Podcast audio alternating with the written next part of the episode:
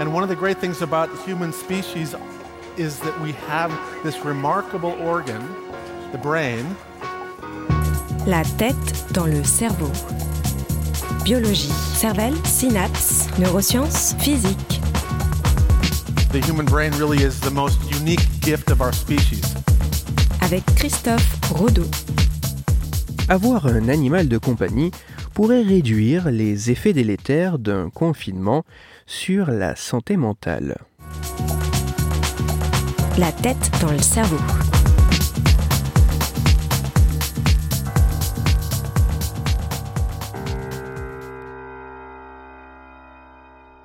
En temps d'épidémie, voire à plus forte raison en temps de pandémie, les autorités gouvernantes peuvent prendre la décision de placer la population en confinement. Ce type de mesure restreignant les mouvements et séparant les personnes a principalement pour objectif de drastiquement diminuer la propagation de la maladie contagieuse. Bien que souvent préférable à une inaction, cette situation a tout de même un lourd coût pour les individus qui y sont soumis. Ainsi, un certain nombre d'études a pu montrer que face à un confinement, face à une sévère limitation de liberté de mouvement et d'interaction, les effets psychologiques, neurobiologiques, voire psychiatriques pouvaient être nombreux et non négligeables. Mais plus que d'être défaitiste ou passif face à ces constatations pas vraiment très encourageantes, des études scientifiques semblent mettre en lumière des pistes qui permettent de mieux vivre ou tout du moins de moins mal vivre ces périodes. Un des éléments qui pourrait jouer de manière positive serait le fait d'avoir un animal de compagnie.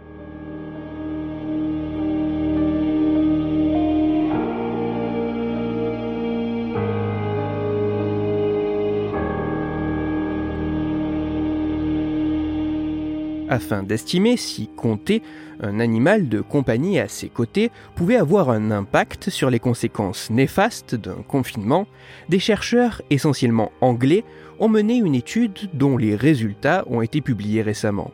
Pour leurs travaux, les scientifiques ont soumis plus de 5000 participants anglais, sujet à un confinement strict depuis au moins 4 semaines, à un questionnaire qui avait certes pour but de recueillir certaines informations personnelles, comme le fait de posséder ou non un animal de compagnie, mais qui permettait également d'évaluer notamment la sensation de solitude et la santé mentale des individus.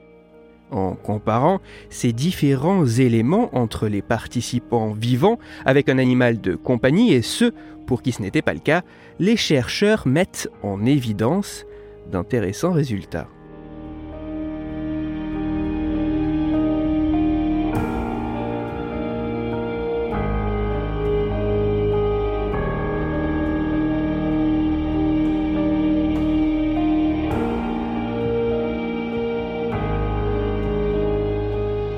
Les résultats de cette étude semblent montrer que vivre en présence d'un animal de compagnie pourrait avoir un effet sur les conséquences d'un confinement. Ceci sans vraiment d'importance sur l'animal à nos côtés, chat, chien ou autre. Dans le détail, les chercheurs montrent que comparé à des individus sans animaux de compagnie, les personnes vivant avec un animal vont, même si c'est assez légèrement mais tout de même significativement, être moins impactées par le confinement. Ainsi, les personnes ayant un animal de compagnie semblent voir leur santé mentale plus faiblement diminuée et leur sensation de solitude plus faiblement augmentée que pour les autres individus.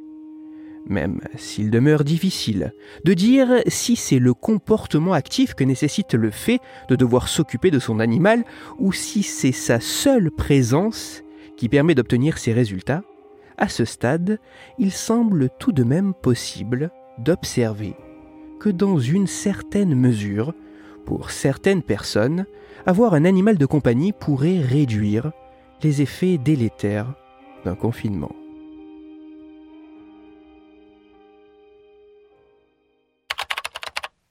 Mon but avec cet épisode n'est pas du tout d'être incitatif à l'adoption d'un animal de compagnie au sein de votre foyer car ces êtres vivants demandent une prise en charge conséquente qu'il faut pleinement et correctement considérer avant de passer à l'acte. Adopter un animal de compagnie ne doit pas être considéré comme l'acquisition d'un bien quelconque. Cette démarche, qui peut moralement être discutée, entraîne un certain nombre de responsabilités et de devoirs. Cette étude permet notamment de mettre en avant le fait que pour certaines personnes, le confinement a été vécu comme plus stressant car dans ces conditions, il était plus difficile de s'occuper correctement de son animal et de lui apporter les soins dont il avait besoin.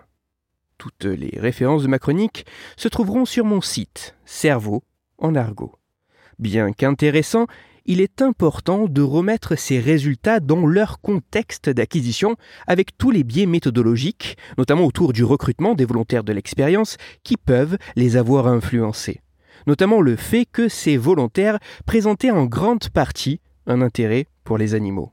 De plus, les conclusions de ces travaux devront être retrouvées par d'autres chercheurs dans d'autres laboratoires afin de savoir si celles-ci sont réellement solides. Ces nouveaux travaux permettront peut-être d'aller plus loin que la seule mise en lumière de corrélation, et ils s'intéresseront également probablement à d'autres types de populations, plus vastes, plus représentatives, peut-être moins intéressées par les animaux, et de cultures différentes. Pour saisir clairement la portée pour l'instant assez limitée de cette étude, je vous invite à profiter que celle-ci soit en accès libre sur Internet pour y plonger dans le détail. En traitant de sujets autour du confinement et des effets d'une pandémie, mon but n'est pas d'ajouter de l'angoisse à l'angoisse ambiante, mais bien de pouvoir mettre en avant des éléments qui pourraient permettre de traverser cette période au mieux, ou plutôt au moins pire. Et même lorsque cette menace, qu'il est parfois difficile de percevoir, sera derrière nous, ces épisodes seront toujours intéressants à garder en tête et les conclusions des études dont ils parlent à considérer parce que vraisemblablement et malheureusement, il y aura toujours, autour de nous, des personnes seules et isolées. Pour approfondir la chronique d'aujourd'hui, je vous renvoie vers un article disponible gratuitement sur Internet. Cet article a pour titre En cas de reconfinement, la compagnie d'un animal serait bénéfique pour la santé mentale. Il est écrit par Johan Demeur et il est à lire sur le site sciencepost.fr. Dans cette chronique, il a été question des effets du confinement sur nous, mais aussi des pistes pour essayer d'en limiter les effets. C'est pour cela que je vous renvoie à tous les autres épisodes du podcast qui ont traité ce type de sujet et qui ont montré d'autres pistes intéressantes. Il s'agit des épisodes numéro 140, 142, 145, 147, 151 et 153 pour parler chien, chat et pandémie ou plus sérieusement afin de discuter science et cerveau, vous pouvez me retrouver sur Twitter, Christophe-Rodo, R-O-D-O, sur la page Facebook de la tête dans le cerveau et sur mon blog Cerveau en argot. Si vous avez des questions ou des sujets dont vous voudriez que je parle, ou des retours à me partager, n'hésitez pas à me le faire savoir directement sur mon compte Twitter, sur la page Facebook ou par mail à l'adresse la tête dans le cerveau. Toutes mes chroniques, y compris celles-ci, sont disponibles en réécoute sur mon podcast La tête dans le cerveau, à retrouver sur toutes les plateformes de podcast, dont SoundCloud, Deezer, Spotify, Google Podcast, iTunes, Apple Podcast, mais aussi sur YouTube. Christophe Rodeau. La tête dans le cerveau.